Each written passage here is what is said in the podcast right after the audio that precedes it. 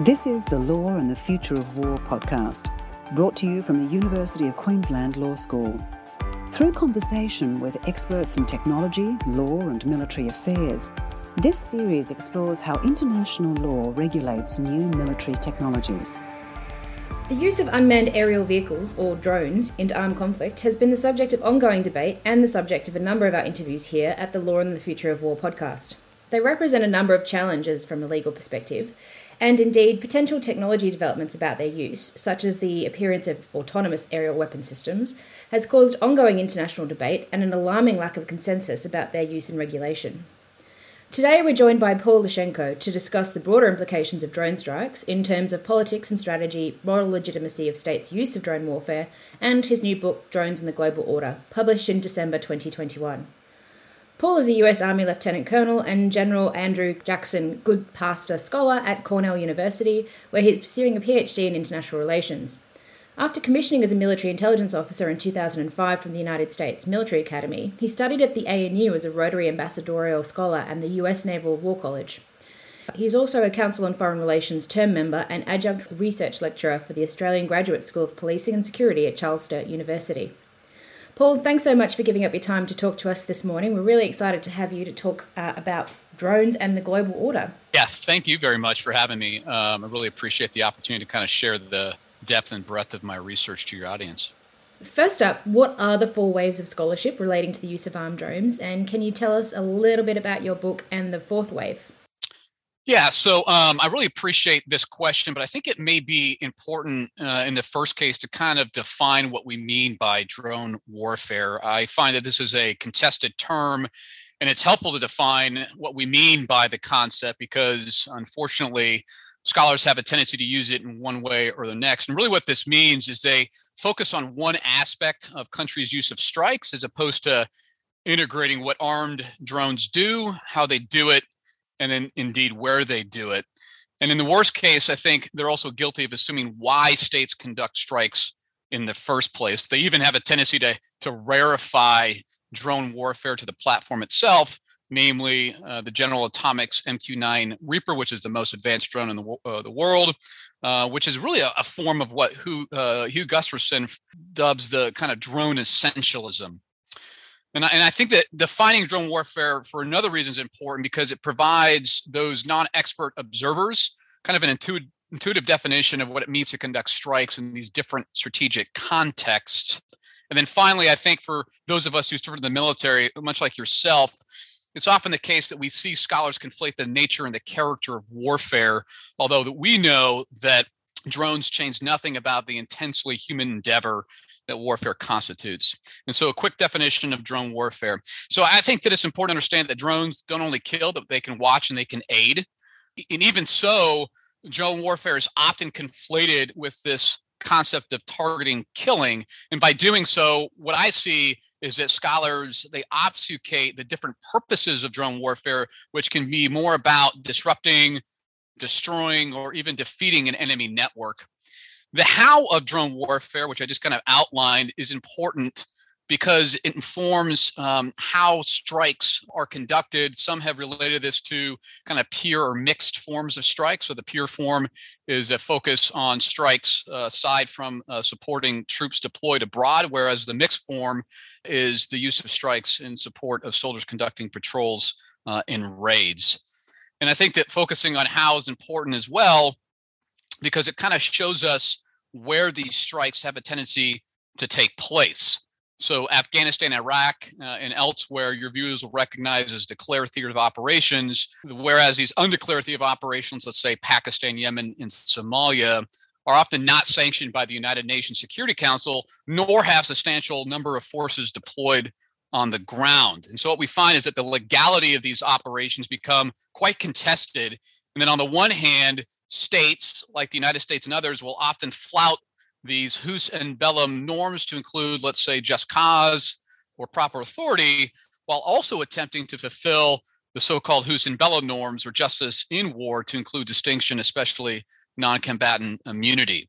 And so drone warfare for me in the first instance is a lot more complicated of a process and concept than even experts will realize. And so in the book, we promulgate an original definition of drone warfare is a use of armed drones in concert with expeditionary forces to achieve both military and political objectives, limited or maximal, across the continuum of competition uh, and in conflict. And I think this is an important definition because it allows us to account for both the lethal and non lethal aspects of drones, the diverse missions that they can conduct, and in what type of conflict, which can range from irregular warfare to urban conflict to interstate war in both declared and undeclared theater of operations. Now, so ha- having said that, this is the definitional that will anchor th- this conversation today. What are the four waves of scholarship that we address uh, in the book? Well, since 2002, as I, as I was reflecting on this, this conversations, scholars have contended with the unintended consequences of strikes in three predominant ways. The literature has evolved from studying the proliferation of drones to measuring their punitive effectiveness to exploring their legal, moral, and ethical implications. And I'll briefly walk through your these waves for your, for your audience to understand the contribution that we make for the for the fourth wave here. And so those who focus on the first wave or, or proliferation typically privilege a demand side understanding of proliferation as opposed to a supply side, which is to say they focus on states' interest in acquiring drones for any number of political, military, or social reasons. So the whole uh, the so-called guns and butter uh, argument, but also uh, the status that a state could potentially obtain for having drones uh, in the first place. Less uh, attention has been focused on especially lobbying by these large scale US manufacturers, let's say General Atomics, which creates the MQ9 Reaper, for drone sales abroad, which have to be certified by the US Congress. Now, another anomaly within this proliferation debate is the, the inattention that's spent on the proliferation of drones among non state actors, such as, let's say, the Islamic State or the Houthis uh, in Yemen. And this is an important concept which is hard to contend with, frankly, because of the lack of data. But it's resulted in what some UN officials have identified as this so called second drone age. And indeed, I think it's a real perverse set of circumstances that US military officials, such as the chief of our army, have identified in the recent past drones as the number one threat to US forces abroad. So, if we transition to the second wave, which is the debate on effectiveness, this really focuses mostly on the impact of strikes for follow on terrorist attacks. And in my reading of the literature and practice is equally contentious. So, on the one hand, you have scholars like Bryan Price who will argue that drone strikes are effective at decapitating religious organizations because they remove highly charismatic uh, leaders uh, that set organizational goals, visions, and help achieve results. But yet, on the other hand, people like Jenna Jordan in a recent book contend that drone strikes really do nothing to contend with the grievances, political grievances, social grievances, economic grievances that give rise to political violence in the first place. And indeed, in the worst case scenario, can actually exacerbate political violence.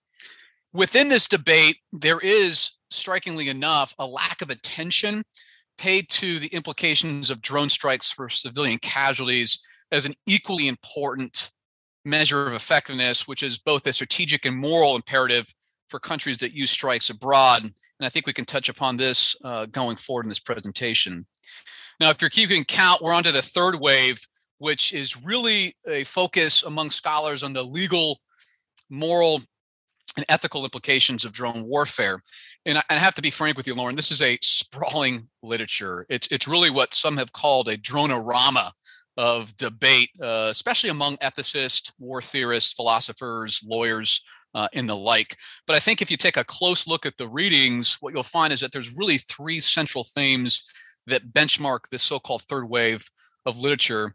The first is this belief that armed drones in undeclared theater of operations like Pakistan, Yemen, or Somalia are illegal.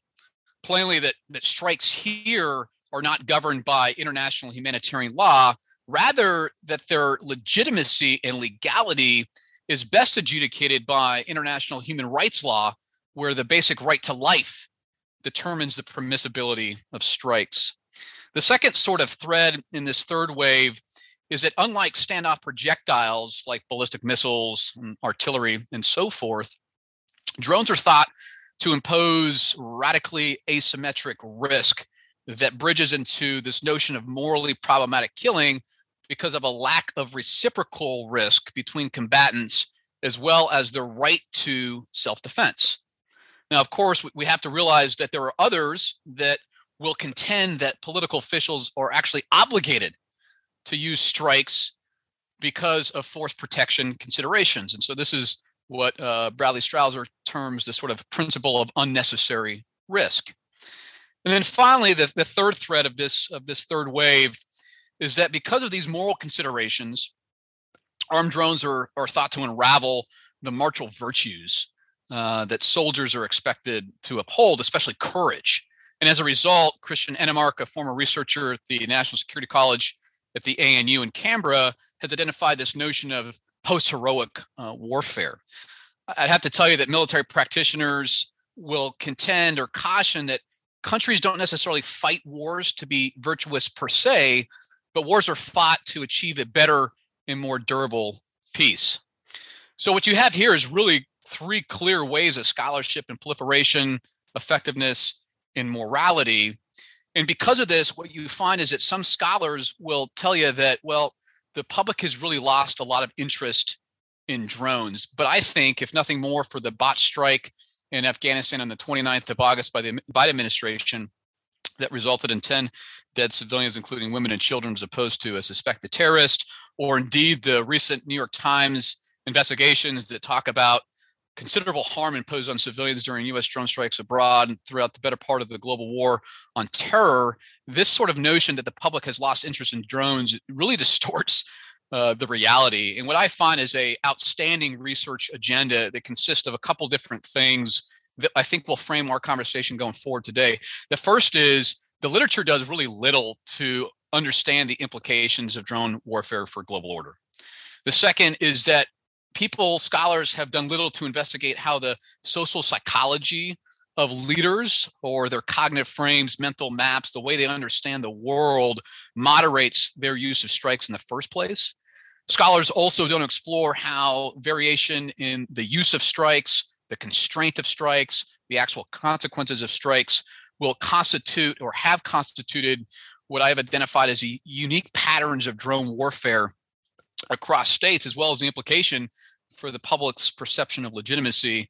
And finally, I'm also interested in understanding what international approval through the UN means for perceptions of legitimacy. Not only that, but the mechanisms through which people will relate UN approval to legitimacy and support. So, our book really only contends with one outstanding question, which is the trade off of drone warfare for global order.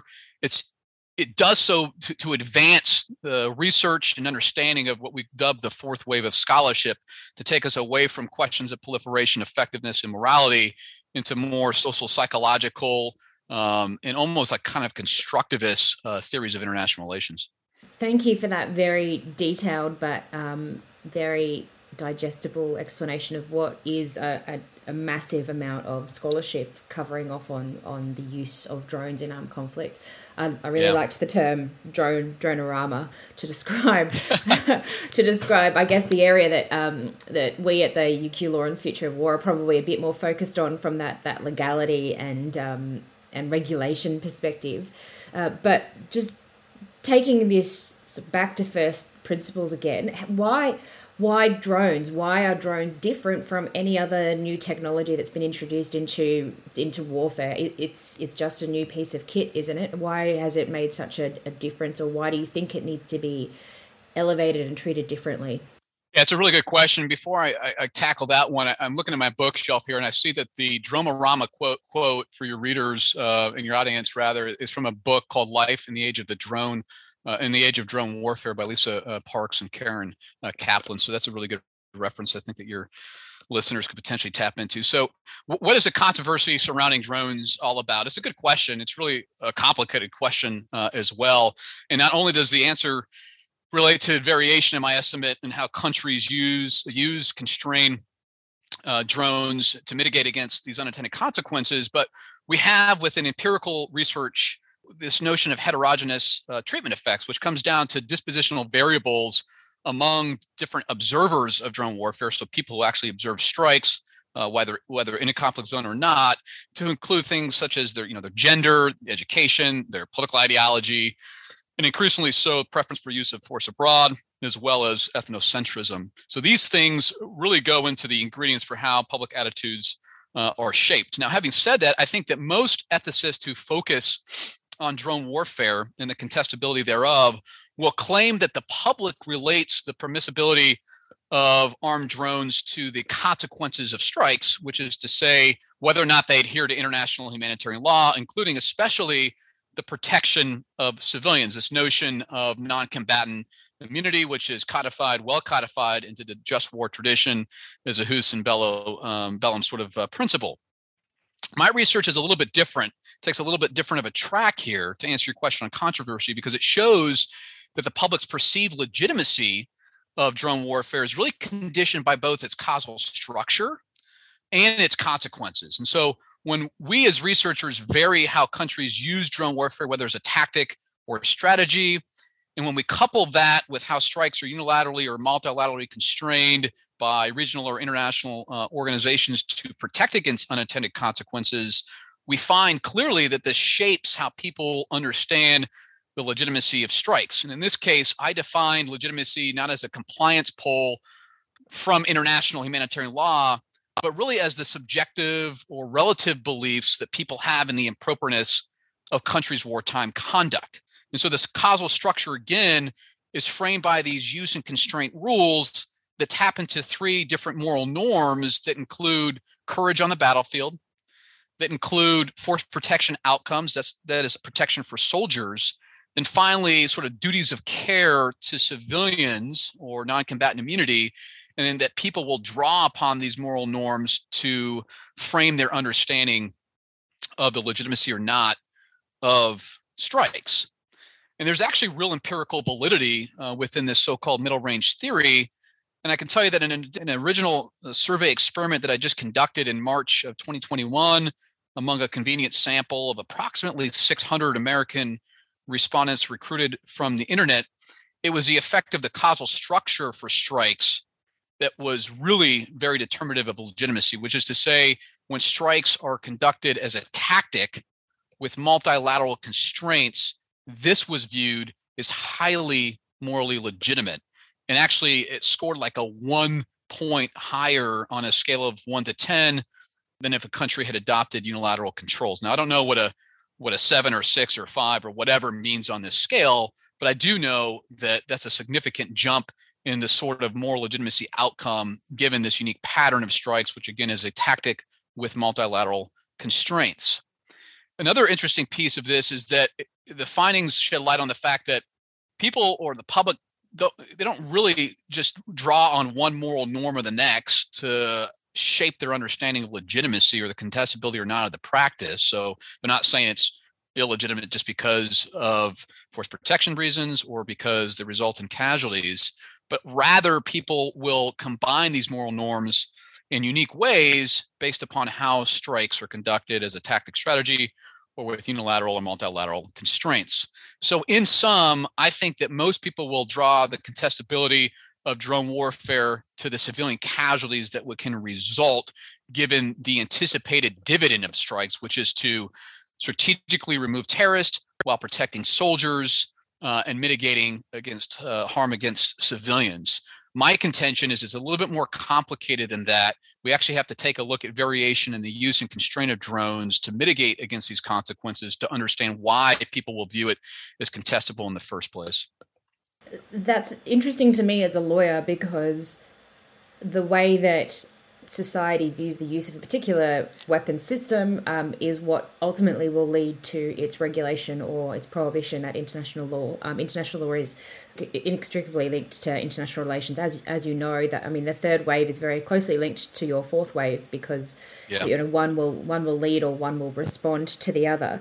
Um, and as far as moral legitimacy is concerned, of, of course, there's sort of the uh, the international law uh, doorway to get to the to considering that as part of what makes something legitimate or not through the Martens clause, which is something that is the subject of international debate about regulation of drones. Yeah. Um, so, what what do you see as the outcome of this moral legitimacy discussion? Do you think that there is an acceptance for use of drones in a particular way and not in others, or what what is that general um, societal expectation for their use? Yeah, so let's talk about this question of legitimacy outside uh, of an armed conflict. Um, so, the real interesting anomaly about social relational concepts such as law and legitimacy is that while they are related, as you stated, and often mutually constitutive, they don't have to be. In fact, my research shows this very clearly. And indeed, the empirical record on the use of air power generally in conflict, whether it's the Kosovo intervention or Libya, shows that often there's a certain degree of legitimacy in the case of the United States and, and NATO, the North Atlantic Treaty Organization, conducting operations without UN approval, so without legal authorization, because of this felt obligation among international society of states to do something to redress humanitarian crises, so called responsibility to protect. And so, whereas we want to believe that strikes outside of armed conflicts or undeclared theater of operations are illegal by way of international humanitarian law, uh, at least, at times there can be a certain legitimacy that people feel because they're doing something to protect the homeland or they're doing something to protect a region. And this is quite problematic because what I have found in my research, the generating puzzle of this entire debate is that you can have two countries, let's say the United States and France, that are both great powers by way of UN Security Council membership. They have large scale militaries, they conduct global operations in large economies. These countries can conduct similar operations through similar platforms, let's say the MQ9 Reaper drone in the same location, let's say Western Africa, with the same outcomes, let's say civilian casualties, but the implications for moral legitimacy or perspectives thereof will be drastically different. And so often it's the case that French strikes will be viewed as more legitimate than US strikes whereas there may actually be grounding legally uh, for these operations abroad. And so, as a generating puzzle, this sheds light on why the variation in use and constraint may be better for empirical leverage over inconsistencies or the mercurial treatment that the public has for the legitimacy of drone warfare, notwithstanding questions about legality in different declared or undeclared theater of operations. Does that make sense? It, it does, and that, that sort of leads me to something else that I found interesting was that distinction between how one country might use the drones versus another, um, or if they are using them in a similar fashion, what their different expectations or res- international responses to that use is. So, could you unpack a little bit further the the American and the French models for drone strikes and why you think? Or, or what your observation is about the difference in reception of, of use of drones by those two uh, two nations, just as uh, exemplars. Yeah, I'll do so. I think it's important here to kind of um, also position this conversation within these unique patterns of drone warfare that I've discerned uh, in my research. So we're now in a position, as I stated before, you know, 20 years plus of using uh, armed drones for strikes abroad to focus on uh, different variations in the use of strikes abroad. And so let's just take use and constraint uh, clearly define a tactic as something that's uh, consigned to a battlefield like a patrol or raid, whereas a strategy is based upon a theory of victory, let's say decapitation of an enemy network to achieve an outcome, whether that's limited uh, war objectives uh, or total war objectives. Whereas, on the other hand, you take a look at constraints, unilateral constraints are nothing more than measures uh, imposed within a country to manage strikes abroad the example par excellence is likely going to be Obama's presidential planning guidance that was implemented officially, at least, in May 23rd uh, of 2013 after a speech at the NDU, National Defense University in Washington, D.C.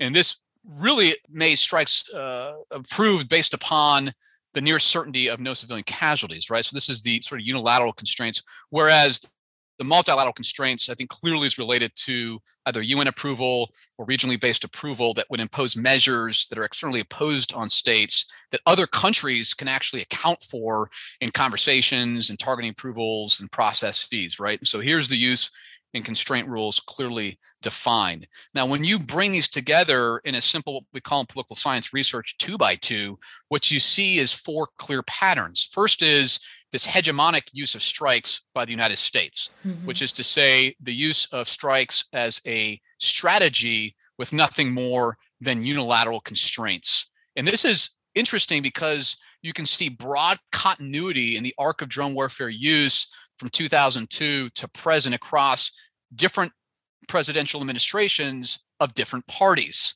So think about that, right? So we have Republican parties that are more adept at intervening abroad to support vital national security interests, whereas maybe on balance, Democratic presidents are more interested in using diplomacy and consensus building to achieve uh, interest abroad.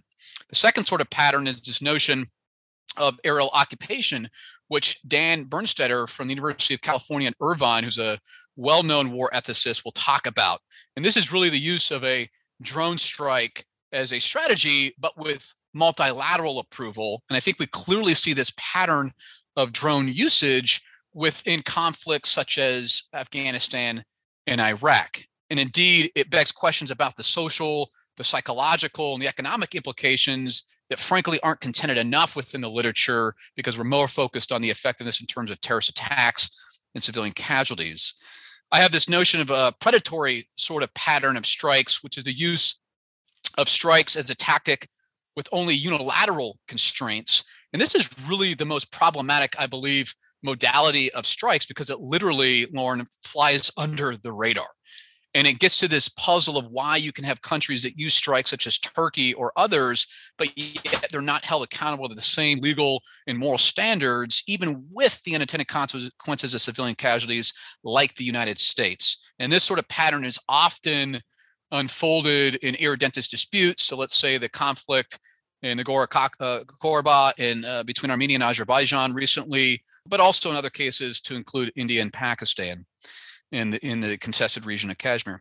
And then finally, we have this notion of institutionalized strikes, which is the use of strikes as a tactic, so like a patrol raid, but with multilateral constraints and approval through the United Nations and or regional organizations such as the Sahel Five in Western Africa. So this is the notion of a French model of drone warfare.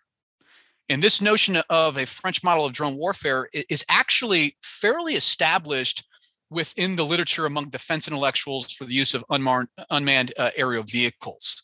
The problem, however, has been that no one has ever empirically validated it through a research design, let's say like survey experiments. And so, in a cross national survey that I recently conducted among a representative, representative sample of, let's, let's say, I think it was 1,800 American and French respondents, I found that the French respondents actually prefer the tactical use of strikes with multilateral constraints, which they in, endorse unconditionally or regardless of civilian casualties. And so this is the French model, which is empirically validated for the first time within the scholarship. And more interesting still is that when confronted with a randomized treatment for this model, and again, these French respondents aren't really cued into the fact that uh, it, it is the French model. What I find is that they can actually identify this model as such which will increase the legitimacy score a whole point, which is really significant uh, given the numbers I'm talking about in my statistical uh, analysis. This is quite different from the Americans' preference for the use of strike strategically, but with constraints that are conditioned on the unintended consequences, in this case, clearly civilian deaths. And it's an outstanding question that I can go into if you want me to, about why French respondents vis a vis American respondents, based upon America's prolific use of strikes, would prefer the use of strikes tactically with multilateral constraints. It's quite a fascinating question, which I can canvass if, if you want me to. Yeah, I think that'd be interesting, and I think it'd be helpful as well for um, for our listeners and for me actually, if you could describe what some of those multilateral versus unilateral constraint options or mechanisms and processes look like. Yeah. So when we talk about the sort of constraint uh, rule, really what we're talking about is the obligation for a state to protect against civilian casualties. And so the empirical or observable implications of this uh, are any number of things to include consensus uh, in the UN for a very controlled and restraint application of strikes. So, talk about different approval processes across echelons of command, whether that's tactical, strategic, uh, or operational, uh, really. It includes things such as a daily battle rhythm, uh, which is practitioner jargon uh, to say just you know meetings that occur frequently uh, that have to do with things such as target uh, identification, intelligence that relates to target identification, consequences of targeting if things go awry. In other words, the wrong target is actually prosecuted. And then ultimately, what we're talking about is a kind of consensus based targeting board where decisions would be vetted uh, and approved in concert with the targeting country.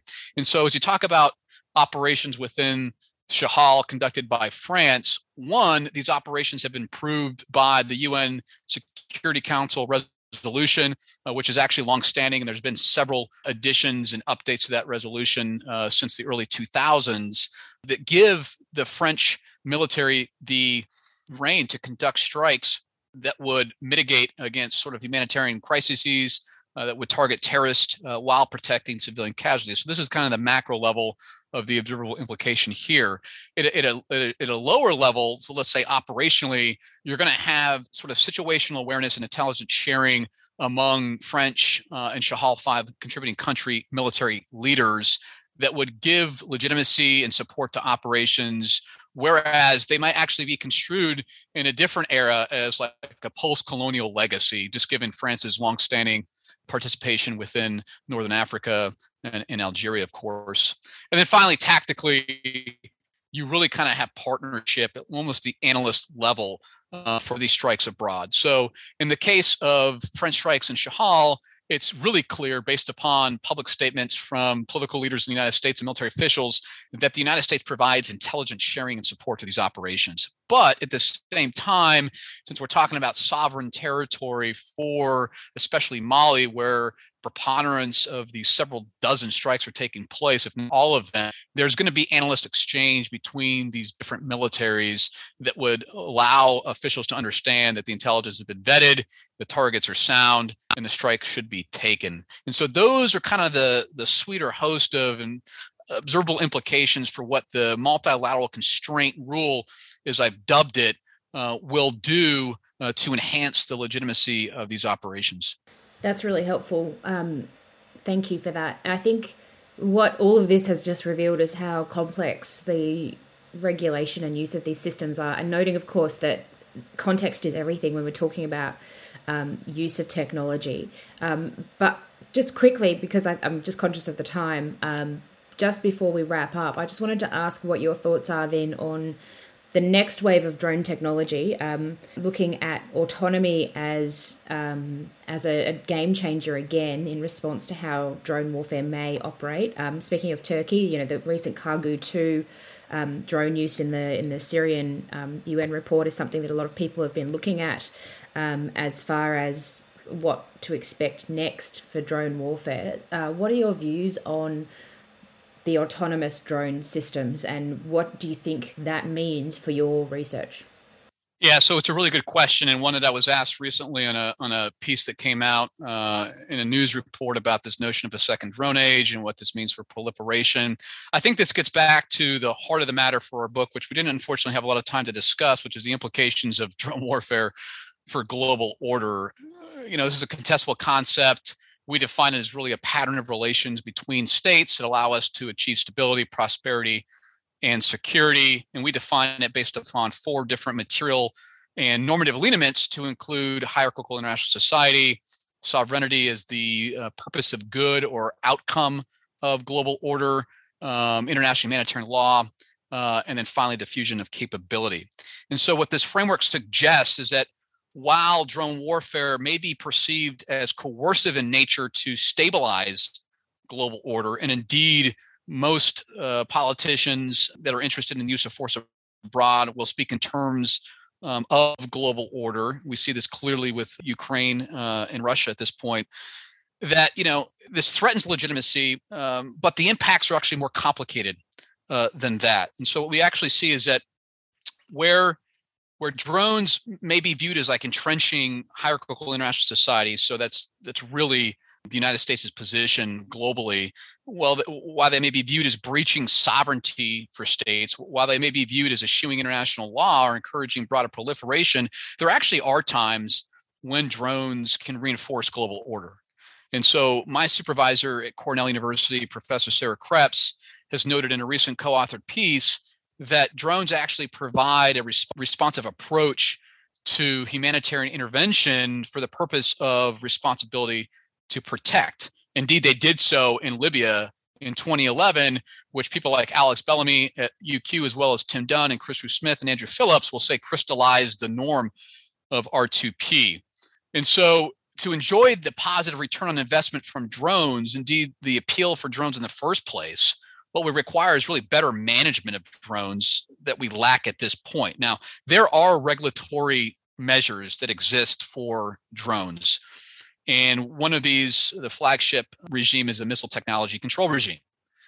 And this was established in 1982 to manage the proliferation of ballistic missiles and nuclear weapons abroad and has since been retrofitted to account for what we call armed and networked drones that can carry more than a thousand pounds of armaments, can fly for long durations, and can stay in the air at very high altitude. The problem with these regimes, to include especially the missile, missile technology control regime, is that they lack any teeth or enforcement mechanisms. And additionally, great powers, to include especially the United States, are often the biggest violators. So, under the Trump administration, what we saw was stepping back from the missile technology control regime and these informal consensus based measures to account for proliferation out of the desire to increase foreign military sales by companies like General Atomics. So at this point, General Atomics can directly negotiate with countries like India foreign military sales to the tune of billions of dollars. So what we need right now, which is what one former United Nations official recommends, is a wholly different proliferation regime or manage, uh, managerial regime that would account not necessarily, I believe, for the, the the the platform itself, and so the end item, the actual drone itself, but the additive technology that would go into the drone. Because the real challenge we have with proliferation among non-state actors, especially, is this notion that you would recognize from your experience in the military of commercial off-the-shelf capabilities that you can buy ready-made drones for cheaper dollars than General Atomics will sell its million dollar platforms for. And this is the real asymmetry of force, which is a challenge that US military leaders and indeed probably all Western militaries have identified going forward. So, in sum, I think we need to put our money where our mouth is and identify an additional regime that focuses on the additive technology for drones versus the end item to redress proliferation among not only states, but non state actors going forward. That's a really interesting point because, as as you say, um, and I think as as we heard John Blackson say recently, the cat's out of the bag when it comes to drones as something that is readily available to um, military forces and non-state actors alike. Whereas looking at autonomy, that is you know a, an expensive bespoke system. Even though you know autonomous capabilities are, are pretty much everywhere these days, they are just something that gets plugged onto a, a platform to make them uh, different. So I think that's yeah. Can I just mention something real quick, Lauren, too? Because yeah. fair in this conversation, I may not have really touched upon the the core of the question, which is fully autonomous weapon systems, or uh, what they call LAWS, lethal autonomous weapon system, which is to say fully autonomous. So we do not, in any military that I'm aware of, save maybe Turkish experiments, have a fully autonomous weapon system that can identify, track, locate, target, kill a target. Mm. Uh, what we have are semi autonomous weapon systems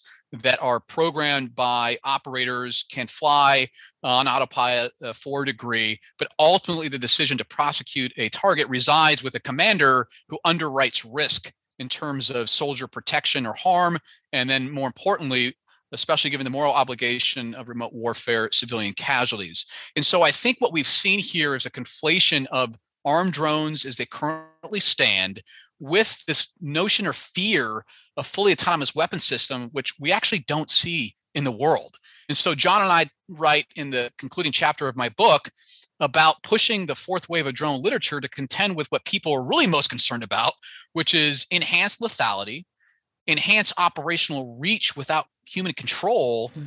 which is to say the autonomy that they bring to bear in a fully fledged sort of manner we're just not there yet. And I think that Western military, certainly U.S. policy now, has confronted this as potentially an abject harm to civilians, especially, and have promised not to weaponize this capability going forward. We'll see if that really pertains uh, in the future.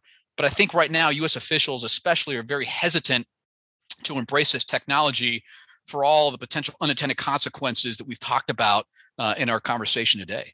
That's a really good point and clarification on on those two things, and I think that's a really good way to look at it um, from from someone on, on, my side who's sort of looking at the legal regulation of those weapon systems, um, looking at you know someone who's taking the view from a, a political scientist and psychosocial perspective is really important to balance that those considerations. So thank you very much for that. Um, mm-hmm. Now, I would love to keep talking about your work because it is fascinating and there's so many so many things um, that I think would trigger great future conversations. So hopefully we can look into them sometime in the future. But um, I would just like to say thank you so much for your time this morning talking about your work on drones and the global order for those who do want to look into this area and this topic a bit more, other than of course your um, your new book um, and the few other uh, references you've mentioned. So I think there's Life in the Age of uh, Drone Warfare by Lisa um, Lisa Parks, and then the Sarah uh, article. Is there anything else you'd recommend to to our listeners to uh, to get smart on this particular topic? Yeah, so um, great question, and uh, I was really deliberate in this because the, the scholarship even just taking a small cross section uh, can be quite overwhelming. Mm-hmm. But of mm-hmm. course, we should be informed consumers, and so I put a lot of thought behind the sort of resources I wanted to recommend to your uh, listeners. So the first is I actually would take a look at some of the work by Sarah Kreps. Mm-hmm. So Truth and Lending, she is my supervisor at Cornell University for this doctorate, sure. but yet is recognized as one of the world's leading experts on drones. And so she has two books that I think would be useful primers for your audience mm-hmm. on the first three waves of drone warfare scholarship. One is called Drones What Everyone Needs to Know, mm-hmm. Oxford University Press 2016. And the other is a co authored piece with a philosopher named John Kaag. It's a 2014 piece called Drone Warfare with Polity Press. Again, these are very good benchmarks for the first three waves of drone warfare mm-hmm. scholarship. Mm-hmm. Second, I think that people should invest in understanding what this fourth wave is all about in yeah. addition to our work and the sort of shameless self promotion that we've done today here, I guess, I would take a look at Jodok Troy's co edited volume through Routledge, which I think is 2020, called The Transformation of Targeted Killing and International Order. And so this is a different spin on the implications of armed drones and strike thereof on global order, which is a complement, but shouldn't be confused as one and the same with our edited volume published recently with Routledge as well. And then also, I think that it's really important because the debate is, it's been disciplined a lot by philosophers, mm-hmm. uh, international lawyers, um, psychologists, cognitive scientists, war ethicists, and, and, so forth, which is not a bad thing. But a, a, lot of the claims that I see in the literature are, are really non falsifiable, which is to say, how do we know they're true or not? And so I think there's a lot of cutting edge research being done in journals such as the Journal of Conflict Resolution or Research in Politics that adopt this notion of causal inference to adjudicate some of the emerging questions we've talked about today. Mm-hmm. And so, especially how we understand public attitudes for drone strikes, let's say support and legitimacy, how these two things relate, how they're moderated by international approval, the different mechanisms of morality or law that would further shape outcomes uh, of legitimacy and support. This is really, I think, the next wave of research that will give us pause to reconsider previous analyses that frame the first three waves of drone warfare that were important, but yet ought to be refined and updated further just based upon the data that we now have after 20 years of looking at these strikes abroad. That's excellent. Thank you so much. I think um, I think everyone will have quite a lot to get through in looking looking at those specific resources as well as just the more general um, general stuff that's out there on, on this topic. And thanks again for your time this morning traversing what is a very complex um, complex issue and um, breaking it down for us and, and particularly outlining your um, your research in your recent book. Thank you so much for having me. This podcast was made by the Law and the Future of War Research Group at the University of Queensland Law School. A full list of episodes and links to additional material, as well as our contact details, are available on our website. Just search for Law and the Future of War. This podcast was recorded on the unceded lands of the Turrbal and Yagara peoples. We pay our respects to their elders, past and present.